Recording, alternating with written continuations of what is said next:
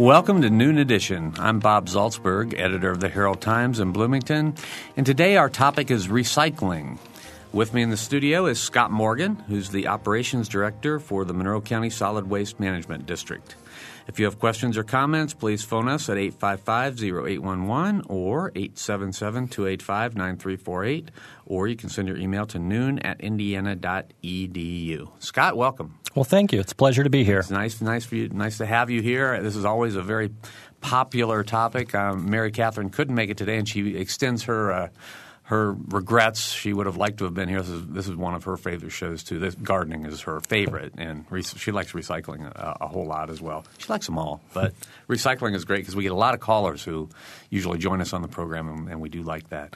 So let's uh, start off um, before we, we start getting a, a whole lot of callers, and, and, let me just ask you about the general state of recycling uh, here in Monroe County and and perhaps in the rest of the state as you know it. I would say that Monroe County is in a very fortunate situation where we are one of the state leaders when it comes to recycling. There's a lot of uh, environmental consciousness in Monroe County, the city of Bloomington, Indiana University. So, when a lot of different programs in the state of Indiana start looking at recycling, one of the very first ones they look at is that of Monroe County. So, I would like to think that we are one of the leaders when it comes to recycling in the state of Indiana. And what kind of things do uh, other people come to you and, and ask about? They're looking at uh, general program ideas such as uh, the number of customers we serve, uh, the volumes of material that we deal with, the types of material, the types of facilities that are available for recycling here in Monroe County. Mm-hmm. So we have a lot of different uh, folks looking at us, including even out of state. Uh, so we do have that reputation throughout the Midwest and in some cases throughout the country where folks are really looking at us for guidance to establish some of their own programs. Mm-hmm. Well, let's talk a little bit about the uh, the main recycling center, which is south of town. And I know that you know I've been there on numerous occasions, and, and there are always nice, helpful people there to to help us uh, do what we need to do. But what all is available down there? We take most of what I would call the traditional materials, the cardboard, the white office paper, mixed paper, which would include colored paper and a lot of those junk mail items that you receive in the mail. Uh, we take green, brown, and clear glass, newspaper, aluminum cans, steel cans, um, all those types of traditional materials that uh, we all think about when we think of recycling. Mm-hmm. Now, there are other things that you do as well down there. Right? Yes, we do have a uh, reuse center. We have a reuse sidewalk where if you have something that's still in reusable condition, you can drop it off on our sidewalk free of charge. If you're looking for something in particular or see something that you can use, you may take it free of charge. And that, that idea is designed so that we keep more things out of the landfill.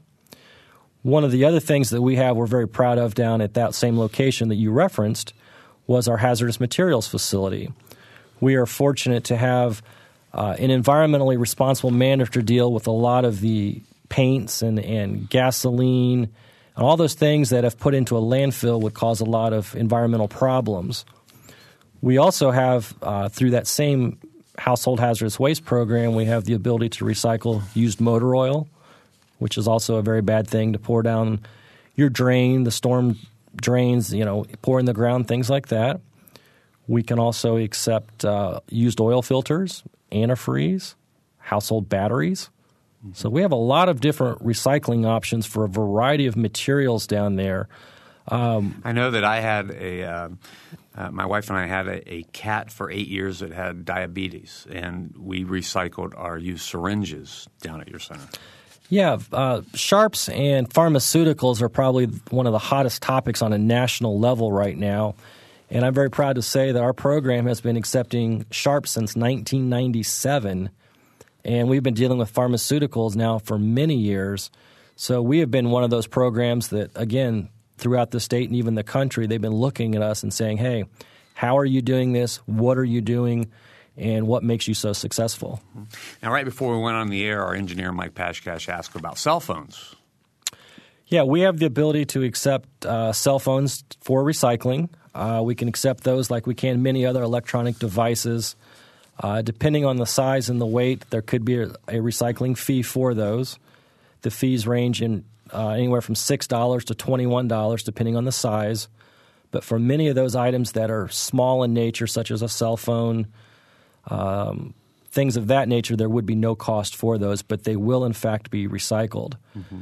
One of the things we try to encourage folks to do is before it gets to the recycling stage, if it is still useful, such as a, a cell phone as an example, would be to give it to one of the local not for profit organizations so they can use it. Um, an example of that would be like Middle Way House.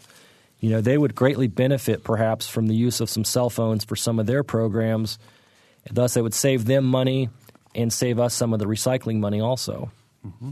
All right, we have a, an email. Actually, we have two emails that came in. One of them, um, I will say uh, on the air in case Nick is listening, that it, it, pertains to an editorial that was in the Herald Times, which we're not going to answer on the air, but I will email him uh, an answer directly. Uh, but this one actually pertains to the topic at hand. It says the city, the county, local businesses, and IU especially are prodigious consumers of computers, and oftentimes advocate uh, advocate of computer consumption. But as with PCB contaminated capacitors or radioactive waste, there isn't yet any safe way to dispose of old computers and computer parts. Most end up in dumps, leaking toxic metals into the environment, especially in third world countries whose populations aren't powerful enough to fight this toxic waste imperialism. Is there any ethical path for our community to follow with respect to computer? Com- computer consumption, short of a moratorium on computer use until a safe method of recycling has been discovered? This is a big question. Yeah, not one without without a really simple answer. Um, I can't really speak to the use of computers as such, but I can talk about the recycling and disposal of computers.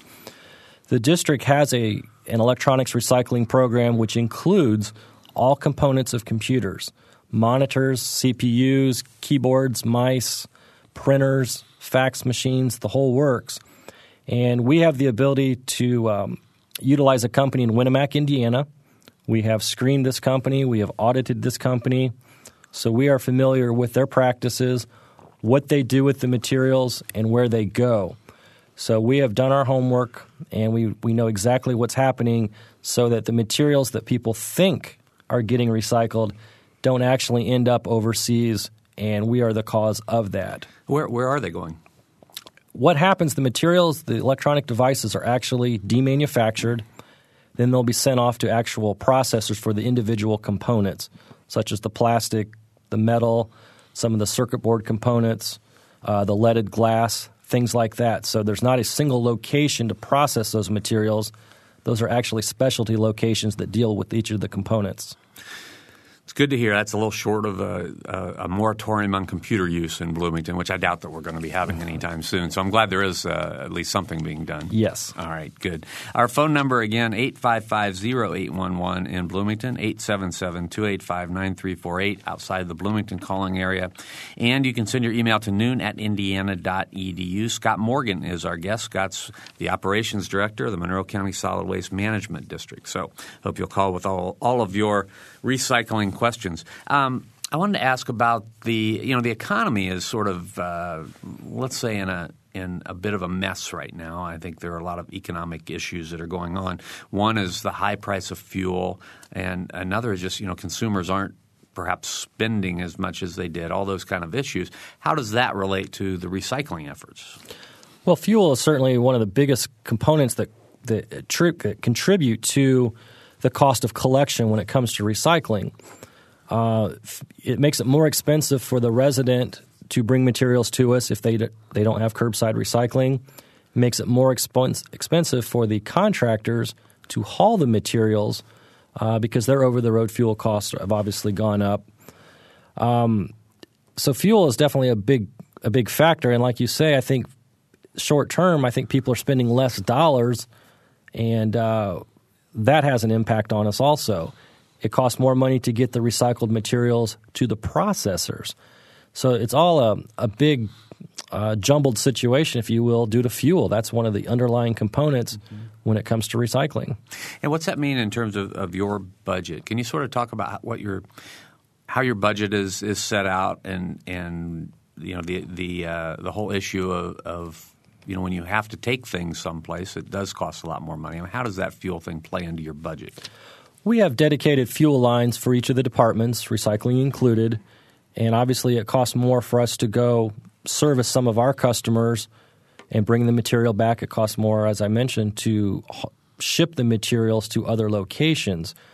Uh, so many of the vendors now want to put on the fuel surcharge, which obviously has an impact on us as well. So um, our budget stays constant.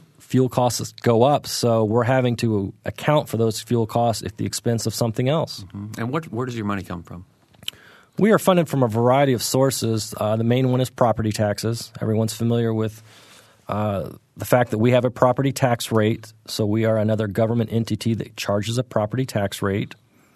We are um, funded from uh, grants from the Indiana Department of Environmental Management.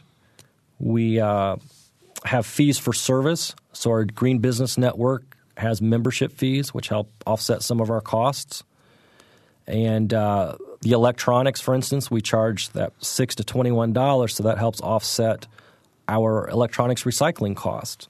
So we have a variety of, of funding mechanisms. Of course, none of those are sufficient enough. We'd like to be able to do more, but I would like to think that we are certainly maximizing the dollars that we have to provide the best service to Monroe County. Mm-hmm. And what, what about the property tax changes in the state? What kind of an impact will that have on you? It's early to tell yet. Uh, the few words that I have heard relative to our particular district, we're anticipating a minimal uh, impact we're hoping for, mm-hmm. but only time will tell. We're starting to get into the budget process for 2009. So by the end of the summer, I think we'll have a much better feel for what that really means for 09 budget. Mm-hmm. Okay, 855-0811, 877-285-9348, or send your email to noon at indiana.edu if you want to talk with uh, Scott Morgan, the operations director from the Monroe County Solid Waste Management District. Uh, let's talk a little bit about markets for different recycled materials. Um, what's hot right now? What are people actually spending money to, to get? Uh, the cardboard is, is at an all time high. Cardboard is a very attractive commodity right now. Obviously, scrap steel. Uh, steel markets are off the charts, it seems like, so that's another very attractive commodity. Unfortunately, with the local scrap yards that we have here locally in town, a lot of people are going more direct to them versus bringing us the scrap steel. So we don't really get to see a whole lot of that increased value in the scrap steel as much as we would like to. So what what what are uh, what what's cardboard used for in recycling? Well, what they'll do in cardboard is take it to a paper shredder to a, place that that uh, processes the cardboard, and they can make new cardboard out of it and things like that. Just like with paper, take a virgin piece of paper, you can recycle it, and then you've got recycled content paper. So cardboard has some of the same properties. Okay, we have a. have uh, got several other questions I want to ask you about that, but we have Alice on the phone, and Alice is from your recycling center. So, Alice, go ahead.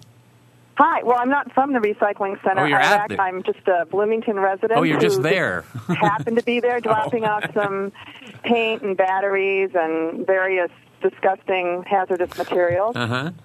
And I have a question. Okay. Um, and my question is, um, I just paid, um, I think, eight bucks, two bucks per can of what was referred to as bad latex paint. Um, but I'm curious about people who can't afford, um, the, you know, for whom that's prohibitive. And I think one of the things, one of the concerns I have is that people would, um, even if they're well intentioned, they get there and you know they've got the stuff and they start finding out that some of it they have to pay to drop off.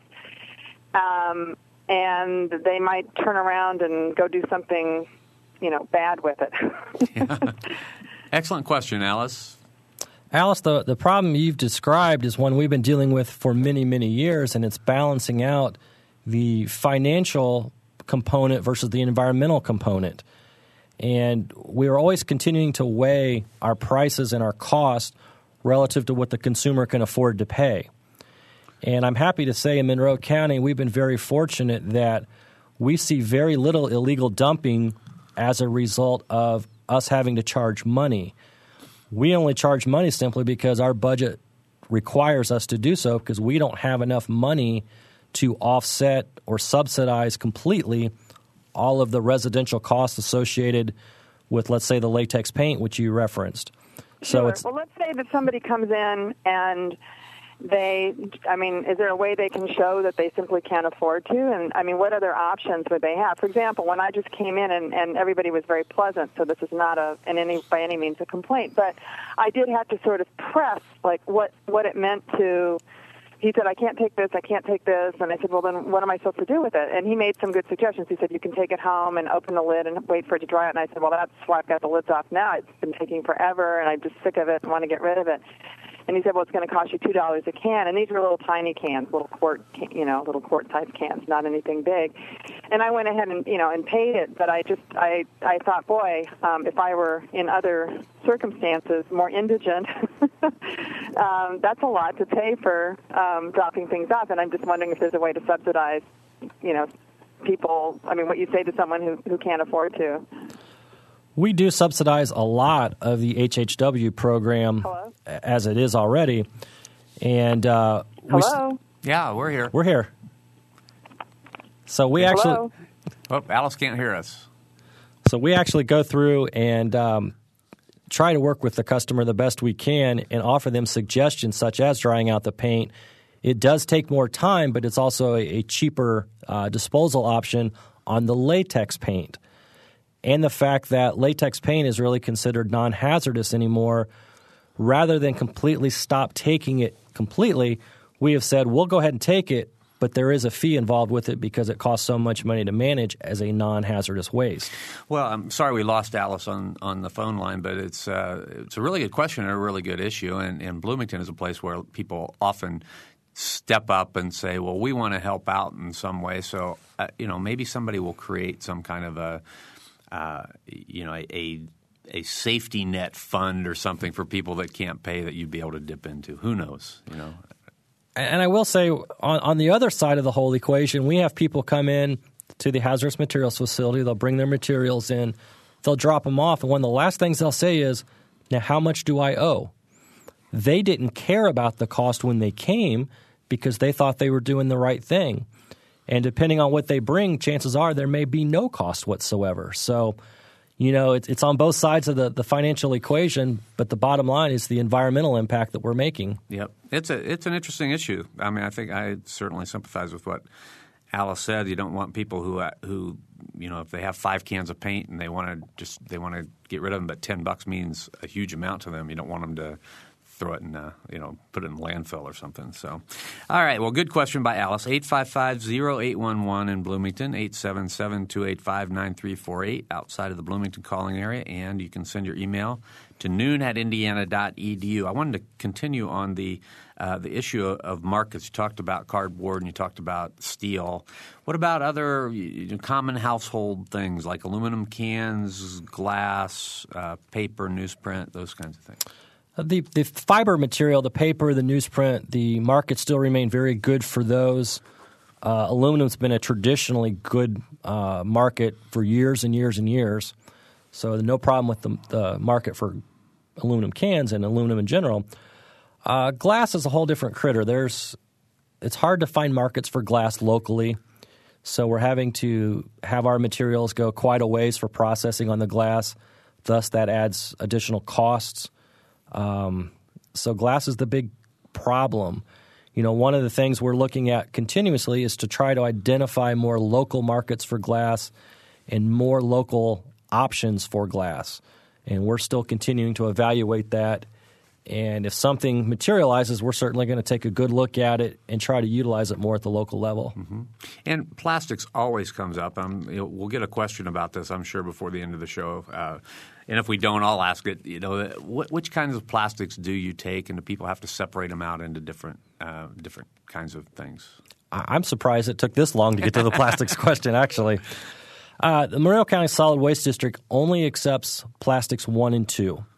Um, and just describe what those are.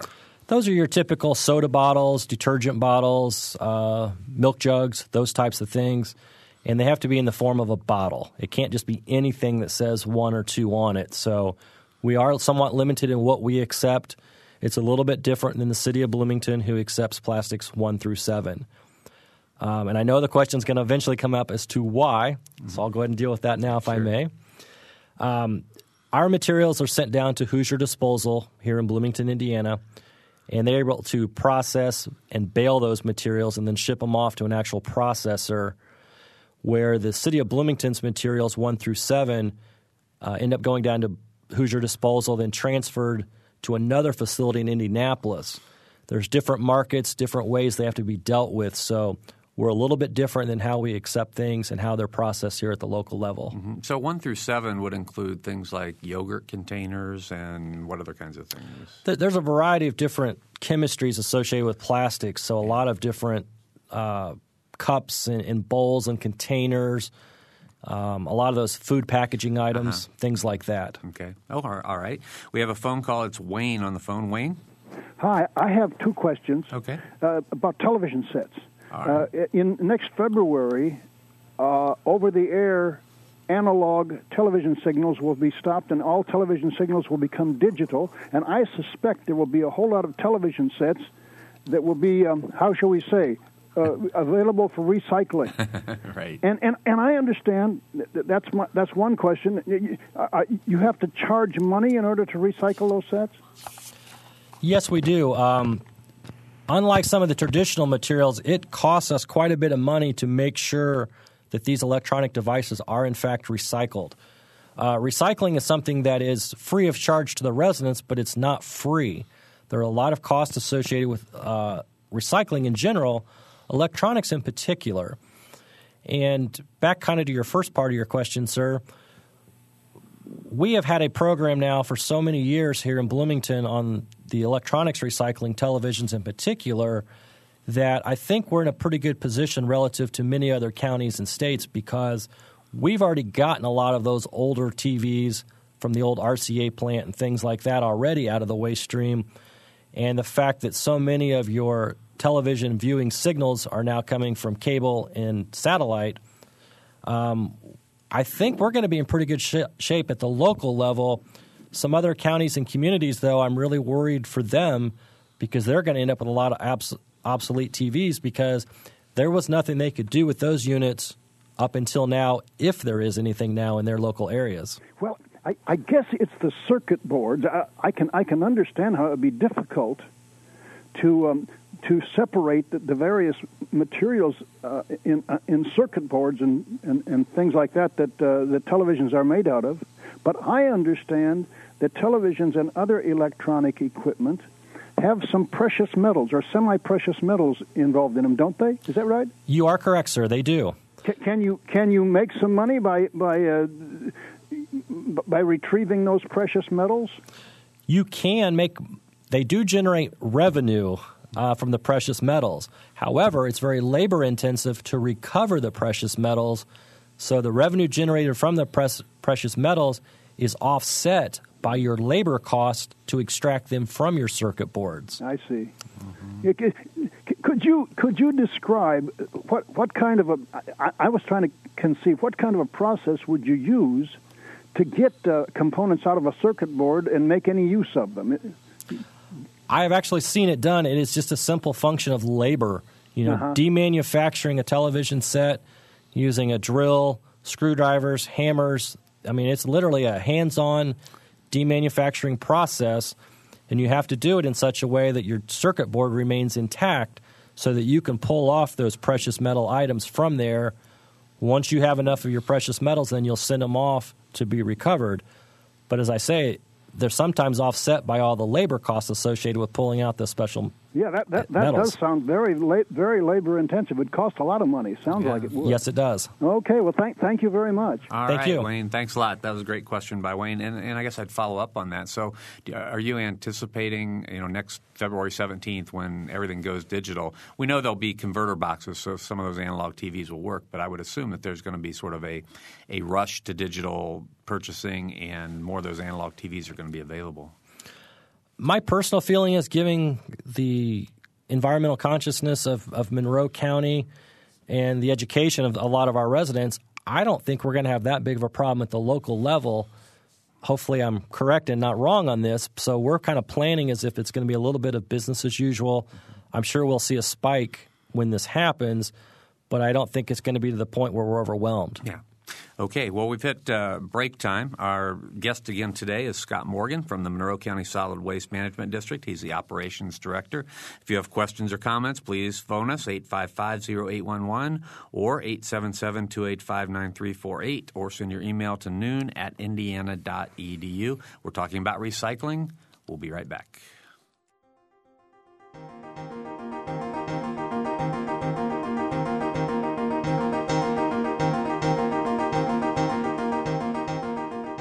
You're listening to Noon Edition on member supported WFIU. Production support comes from Closets 2, providing organized and expanded closet and storage space for home office and garage using a variety of systems with no major renovations. Closets 2 owned and operated in Bloomington 332 2233. And from South Dunn Street Project, represented by Brian Lappin, Real Estate, classic bungalow inspired architecture in the Bryan Park neighborhood of Bloomington www.southdunstreet.info. WFIU thanks all who support public radio. Next time you're visiting one of our business supporters, please let them know that you appreciate their support of WFIU. Perhaps you're involved in decision making at a business or profession in the WFIU listening area. If you'd like your message to reach WFIU listeners, you can find out more about benefits of underwriting with a call to 1 800 662 3311 or a visit to our website at wfiu.org.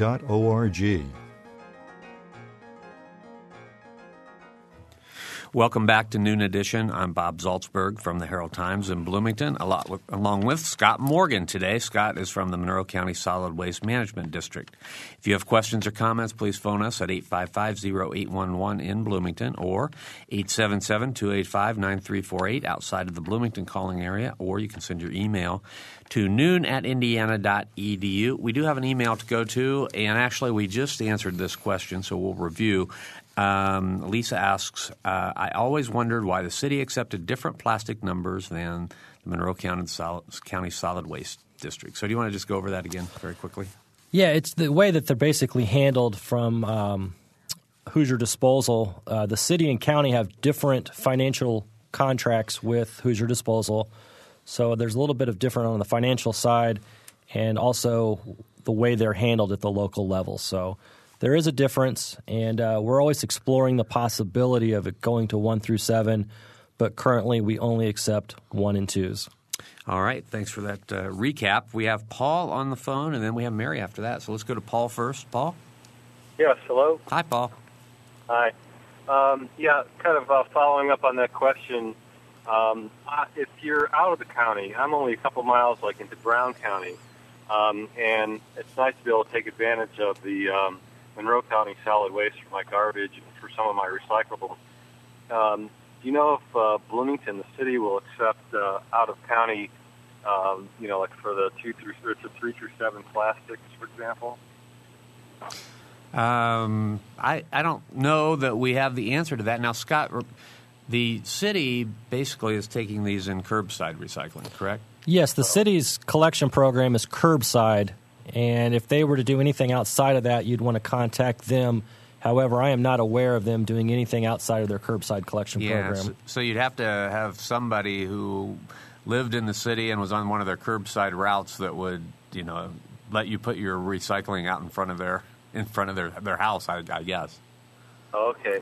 Yeah, because I it just I would encourage the county obviously to uh, try and uh, accommodate uh, three through seven. It just seems like more and more people are really conscientious about recycling, and uh, the more that we can recycle, the better. So certainly would encourage the county to look into that for our benefit. Right. It is something that I have recently looked at and taken to my board of directors. Uh, it's just not quite feasible for us at this point for a variety of reasons, the least of which is financial reasons. Mm-hmm. All right, Paul. Thanks a lot for the call. Thank you. All right, 855-0811, 877-285-9348, and noon at indiana.edu. Mary is on the line. Mary? Hello. Hello, Mary. Um, my question is about the newspapers that we recycle. The city gives us a bin that has no lid, and yet I've been told by the recycle people that they will not take wet papers, that it ruins the whole lot. Yet every week when the rain comes, They take the wet papers, I see. So, what about wet papers, Scott? I can't speak to who the recycling people are you're talking about. Well, I- in the city. Okay. I will say for the solid waste district, at our main location, our newspaper compactor, where you put your newspaper in, is not covered. Um, it is covered once you push the newspapers into the receiver box, but our paper does get wet, and we are not aware of any problems associated with that. Obviously, dry paper is easier to handle, it weighs less, thus cutting down on our transportation costs. Uh, but I think with all curbside collection programs and most collection programs, sometimes when your material gets wet, that's just a part of the collection program itself. Okay, All right. so, So that Mar- person gave me wrong information when I called the recycle center. They said it just ruined the whole lot and they couldn't take it. But you're saying it's okay. I, I'm saying dry is better, but it's a necessary evil when it comes to r- collecting newspapers. Sometimes they get wet. It's just a fact of life, unfortunately. Well, I do wish the city would give us a covered container. That would sure help. Yep. Well, Scott can't help you with that, but you could call the city, I'm sure. Thank you. All right. thanks you. a lot, Mary. All right. We have another phone call, and it's Alec. Alec is next. If we could, well, let's let's wait. Up. we have Alec. Yeah, Alex. Hello, Alex on. Scott. Hello. I'd like to thank you for the advice that you gave uh, that was beneficial for Orange County setting up their operation. But I've got a question about items that are not accepted. Uh, Orange County's having a Tox Away Day tomorrow. There are a number of items they're not going to accept uh, asbestos, ammunition, fireworks, that sort of thing. Could you offer some possibilities for people to properly dispose of those items that the uh, that a recycling program does not accept? Sure. Uh, one of the things that we do is we refer anything that's explosive in nature to uh, the local law enforcement community. They have a tendency to use it for training purposes. And uh, so we've worked well with them over the years when we get items like that. The asbestos, I believe you mentioned, uh, you'd want to make sure that you could work with one of your local landfills, which I know down in Orange County you don't have that many, but maybe one of your waste haulers utilizes a landfill that has the capability of expe- uh, accepting the asbestos, perhaps as a special waste or in some other manner. So I'd, I think you should probably contact your local or even regional final disposal facilities to see if that's something they could accept. Thanks, Scott. You're very welcome, sir. All right, Alec. Thanks a lot for that, and we'll go quickly to Betty. Betty. Hello, Betty. Hello. Go ahead. Um, my question in regards to pharmaceuticals. Could we, could you go over the rules on how to take pharmaceuticals and what is included in pharmaceuticals? Sure, I'd be happy to. The Monroe County Solid Waste District has a pharmaceutical collection program. We can accept any non DEA controlled substance. What is a DEA control? Uh, it's a set of uh, pharmaceuticals that the uh, DEA deems um, hazardous or more narcotic, things like that, such as your heavy pain medications. Some of your sleeping pills are DEA controlled substances. And a lot of times, when you receive that prescription, your pharmacist will know for sure if that's a controlled substance or not. We are familiar with most of those. So, what's going to happen is once you visit our facility, we're going to be able to screen those materials and say, yes, we can take this, or no, we can't. And that comes from the federal guidelines, which allows us to only take certain things uh, when it comes to pharmaceuticals.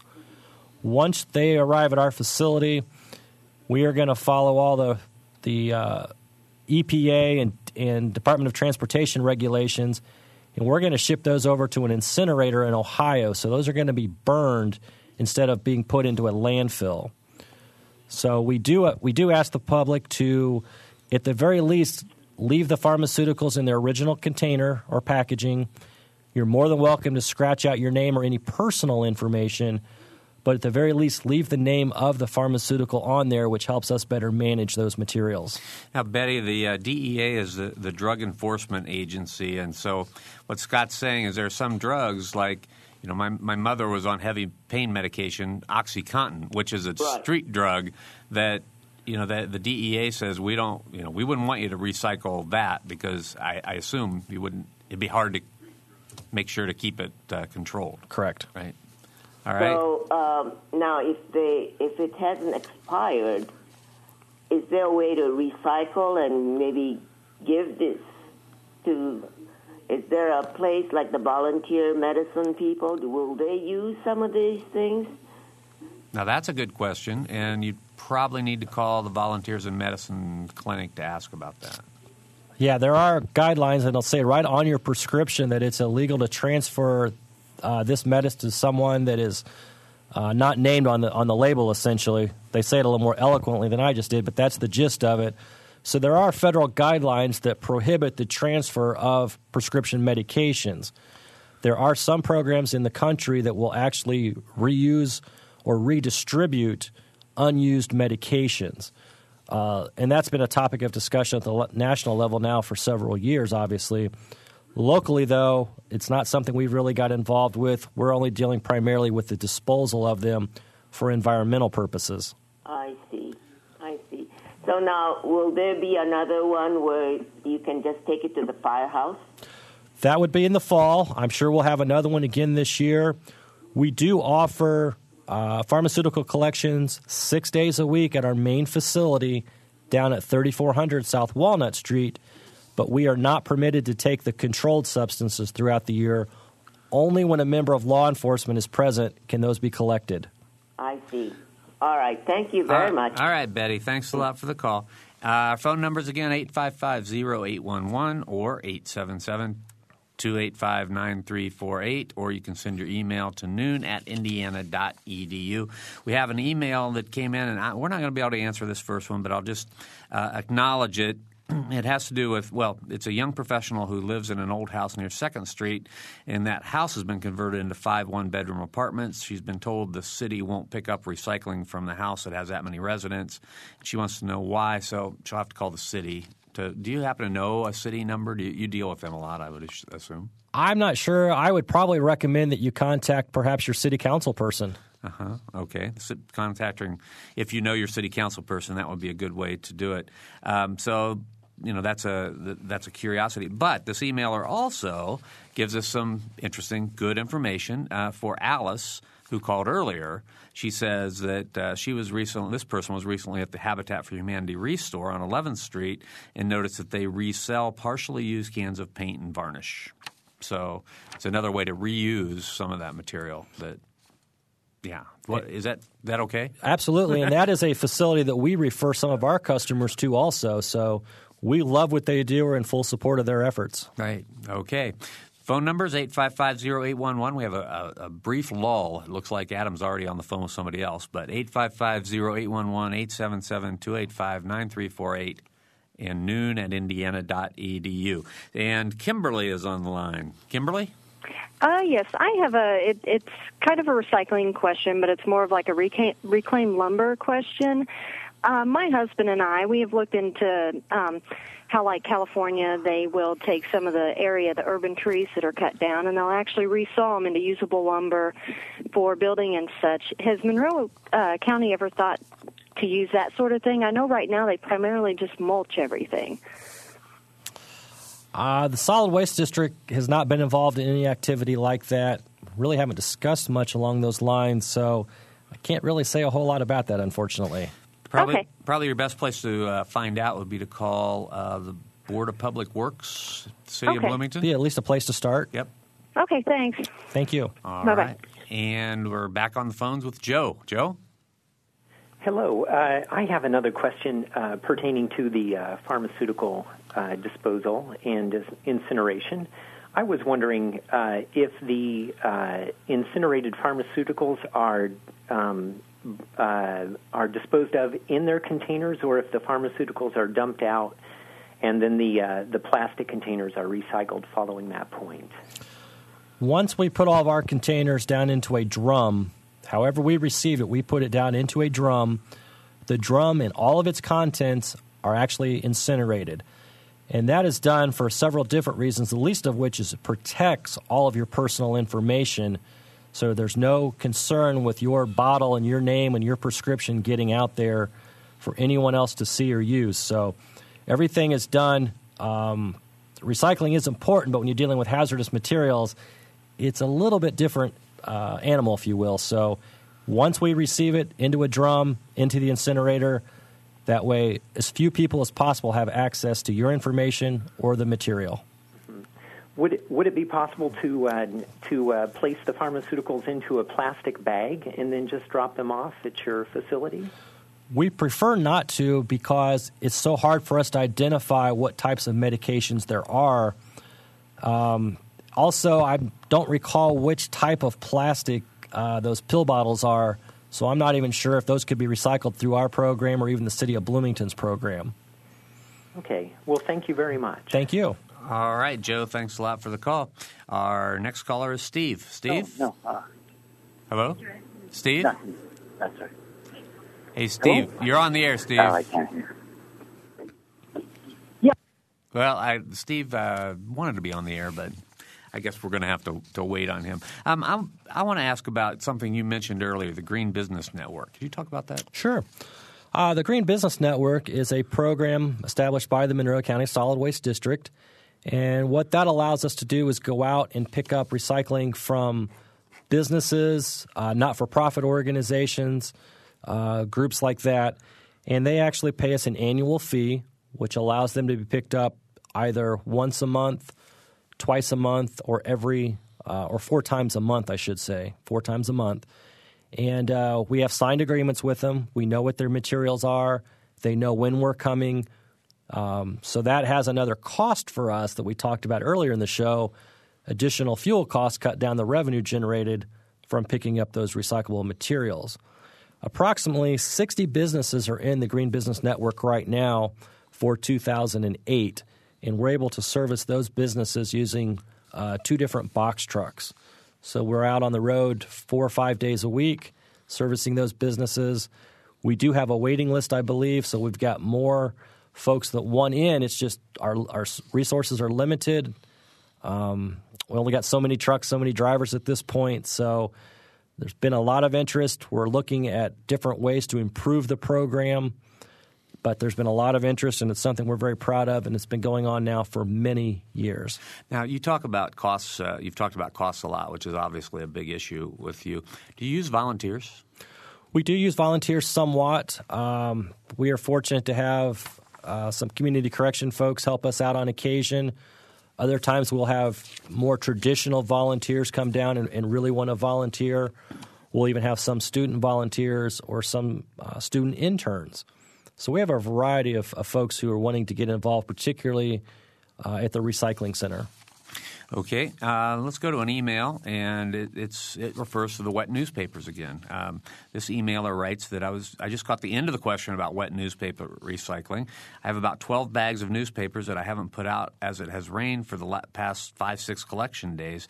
Are you telling me that these can be safely recycled? I was told, like the caller, that wet papers were no longer recyclable. Obviously, the dry paper is the preferred, most definitely. So if you're waiting, that's a great thing, and that's greatly appreciated. Um, it's pretty hard to separate an entire load that has some wet material, some dry. So obviously, dry is the preferred method. You know, I'd have to check with my uh, with Hoosier Disposal to ensure for sure that they want absolutely no wet paper whatsoever. But to my knowledge, we have not been given that indication. Yeah, and what you said before, it sounds like the people that bring papers to your recycling center and put them put them out there, those papers are getting wet. They're getting wet, but it's very short term. We try to keep those pushed in, uh, but the reality of it is it's not a completely 100% dry process. Okay, let's go to Chad on the phone. Chad? Hi. Uh, I was wondering about how do you guys look at uh, like smoke detectors. Either they, are they like hazardous or will they be radioactive? Uh, I know some places won't take anything that's radioactive. Um, they're looked at in different ways. I've, there's different schools of thought on those. One of the things we encourage folks to do is send them back to the manufacturer. That's the easiest way to deal with so many things. If you can get that producer responsibility, get them to take those back. And in some cases, they'll even give you a an envelope or an address to send those back. But I always encourage you to contact the manufacturer of those before you do anything. Okay. And a lot of times they'll give you disposal guidance uh, depending on, you know, what's in them and how much. All right. All All right. right, Chad. All right. Thank you. Okay, thanks a lot for the call. We have about uh, five or six minutes to go in the program, so you can still slip in a call, 855-0811 or 877-285-9348, or the email is noon at indiana.edu, and we have this email that says, I've lived in several towns in Indiana and also in another state, and the recycling center in Bloomington is the best I have seen.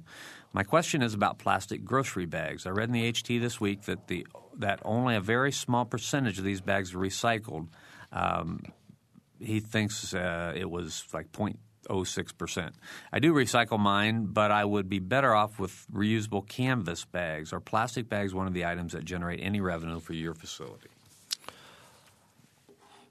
they are certainly not going to pad my retirement if that's what you're asking. uh, we certainly encourage the use of reusable canvas bags. That is certainly a much better uh, environmental situation than using the use of, of plastic bags. So, anytime you have the ability to use a canvas bag, we certainly encourage that. However, we do accept the plastic bags. And we send those to Hoosier Disposal where they are, in fact, recycled. All right. We have a question from Mike, which I'll just relate, and that is where do you take old tires? Uh, the solid waste district does not take tires. However, we do refer all those customers down to the Hoosier transfer, Hoosier disposal transfer for station down on uh, South Indiana 37. So they'll take them if you just. There is a fee for those, but there. they will take those. Yes. Okay. And we're going to go back to the phone. We have Carol waiting. Carol? Hi. Uh, you may have already covered this. I came in late, but uh, have you talked about recycling computers and how we, if we can do that through Monroe County? Yes, we have talked about that, and you certainly can utilize our hazardous materials facility. We do have an electronics recycling program which includes all the various components for computers. There is a fee to recycle those, but rest assured your fee is covering the actual recycling of those materials. Uh, the reason we have to charge a fee for those is we simply do not have enough money to cover the entire cost of all of the recycling of electronics. Okay, great. Thank All right. you very much. All right. Thanks a lot, Carol. Thank you. Before we go to our next call, um, you report to a board of directors, correct? Correct. All right. So if people have policy issues about what you're going to take and what you're not going to take, they need to really address the board. That is correct. Okay. Who's, yes. Who's the president of the board at this Uh, the, the 2008 president of the board is County Councilman Warren Henegar. Okay. All right. We have a couple more phone calls we're going to try to get in. George is next. George? Hi. Uh, here's just a thought for the gentleman with the 12 bags of newspapers. I I didn't do it because it was wet or dry. I just figured the guys hoisting them up and tossing them in the truck would appreciate dry newspaper. So I took an old shower curtain and I've got it right with my recycling stuff and it looks like it's going to rain. Uh, it sits on top of the boxes with a, a brick to hold it down.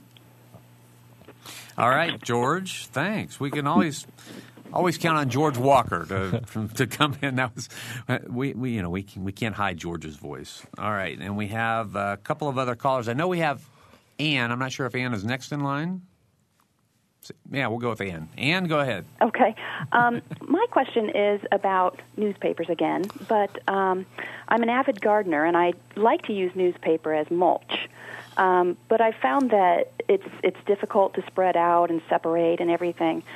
I wonder if there's any chance um, that you might consider shredding newspaper and then you could sell the bags of shredded paper for people to use as mulch because that's very easy to set around plants.